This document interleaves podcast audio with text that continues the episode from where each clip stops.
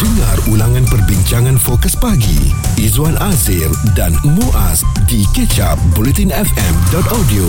Sila ambil perhatian kepada anda semua. Kita tahu dalam apa saja yang berlaku uh, keadaannya buat laporan polis ini adalah salah satu cara untuk kita nak protect diri kita eh. Uh-huh. Tapi laporan tersebut haruslah betul dan tak ada tokok tambah kerana kita risau. Kalau laporan palsu ni dibuat nanti anda juga yang akan kena. Sekarang saya tak faham lah ada setengah orang dalam masyarakat kita ni yang berani untuk buat laporan palsu kepada pihak polis untuk mungkin tujuan tertentu. Sebagai contoh mungkin dia nak claim insurans, Mm-mm. dia nak dapatkan tututannya ataupun sebenarnya kejadian tu tak berlaku pun jadi dia buat uh, laporan polis dia kemukakan kepada insurans dan uh, dia berharap akan dapat bayaran daripada pihak insurans berkenaan ini memang popular case lah Mm-mm. banyak sangat berlaku tetapi akhir-akhir ni Sofia Muaz kita dengar ada kes-kes yang kecil-kecilan ya tak balik rumah tidur rumah boyfriend tapi pergi buat laporan polis kena colik dan hmm. sebagainya ini dah kenapa ya awak macam cari pasal lah dengan pihak berkuasa kuasa.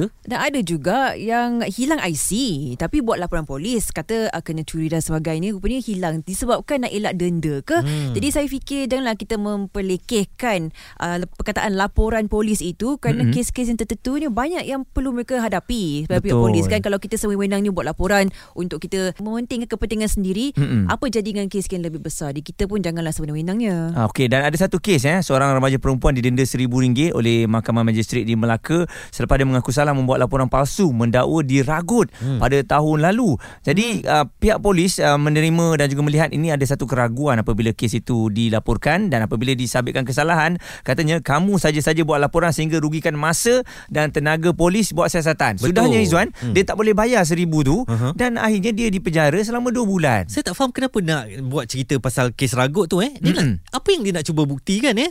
Uh, apakah dia nak buat tuntutan ke? Atau dia Katanya tu tuan untuk IC lah sebab IC hilang. Ah, ha, jadi buat cerita sebab dia ragu. Dia ragu tak nak bayar mungkin sebab IC hilang tu. Hmm, hmm, hmm. Tahu tak kalau kita buat laporan polis ni dan dah kantoi kita memang buat laporan yang palsu. Uh, sewenang-wenang dan semudah-mudah dia kita ada rekod jenayah. Wow. Uh, rekod jenayah ya kalau contohnya saya ada rekod Muaz dengan Izzuan tak ada rekod yang akan disiasat polis dengan uh-huh. lebih laju ni siapa? Saya Awak lah. lah. Uh-huh. jadi tolonglah yang kita main kataan uh, rekod jenayah ini janganlah kita menggunakan ataupun um, Yelah, the, ambil ringan ya. Ambil ringan disebabkan kes-kes yang kecil. Kita ada tanyakan juga pandangan di Twitter Bulletin FM. Apa punca individu sanggup membuat laporan palsu? Majoriti uh, memilih nak tuntut insurans iaitu 43%. Disusuli dengan untuk menutup kesalahan 36%. 14% memilih suka nak susahkan orang lain dan segelintir kecil iaitu 7% katanya nak test power sahaja dengan polis.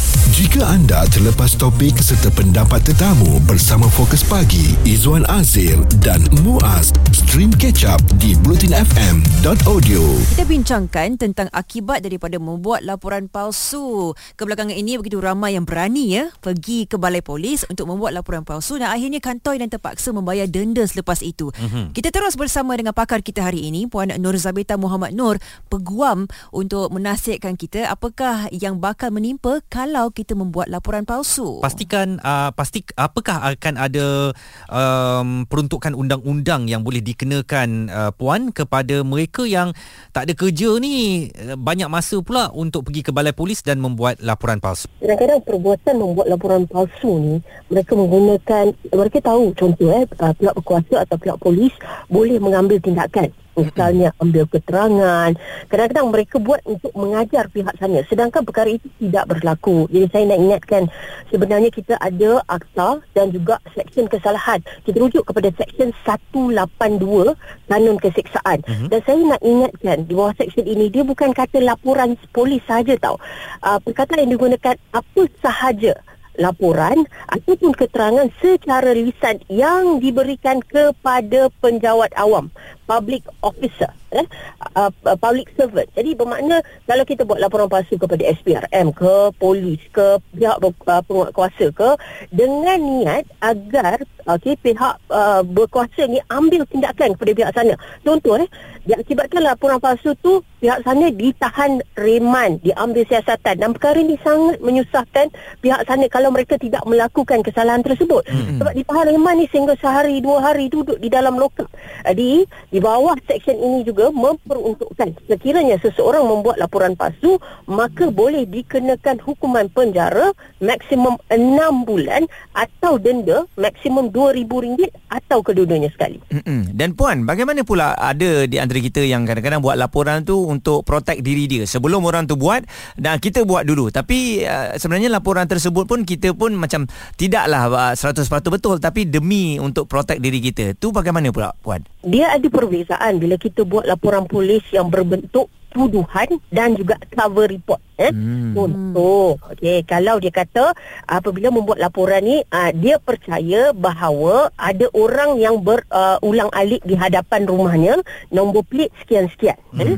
jadi dalam keadaan ni uh, adakah perbuatan jenayah telah dilakukan tertakluk kepada uh, uh, siasatan pihak polis hmm. tetapi kalau laporan berbentuk tuduhan contoh dia kata saya telah ditampar oleh individu ini dan dia telah mencederakan tubuh badan saya. Beza tu.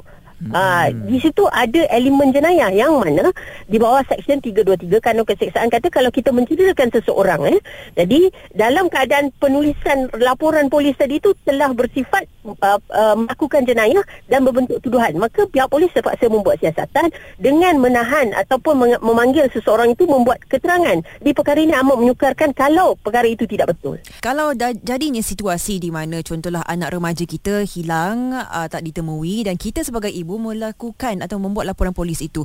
Dan kita akhirnya dapat tahu rupanya anak kita ni ke ialah ke rumah kawan dan sebagainya. Adakah itu dikira sebagai laporan palsu dan siapa yang akan dikenakan tindakan? Si ibu atau si anaknya kalau laporan berbentuk kehilangan anak memang tak ada salah pun. Contoh eh, di mana kali terakhir uh, dimaklumkan. Sebab tu kita sebagai ibu bapa perlu siasat dulu. Apabila anak tu hilang kita akan call kawan-kawan dia lah tanya anak saya ni terakhir daripada uh, dekat mana? Contoh kalau ada kawan maklumkan terakhir dia pergi kelas tuition bersama dengan seorang kawan lelaki. Jadi kita membuat laporan berdasarkan maklumat daripada kawan tadi.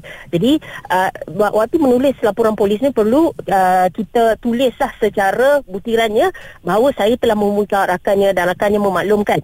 Dia jangan berbentuk tuduhan yang jelas. Maknanya contoh, kita tahu dia sebab di, elemen di bawah seksyen 182 kanun keseksaan ini dia ada kata apabila orang yang melaporkan itu sepenuhnya percaya perkara itu tipu. Hmm. Ha, kena tengok elemen tu. Tapi kalau kita rasa begitu tidak ada masalah. Okey.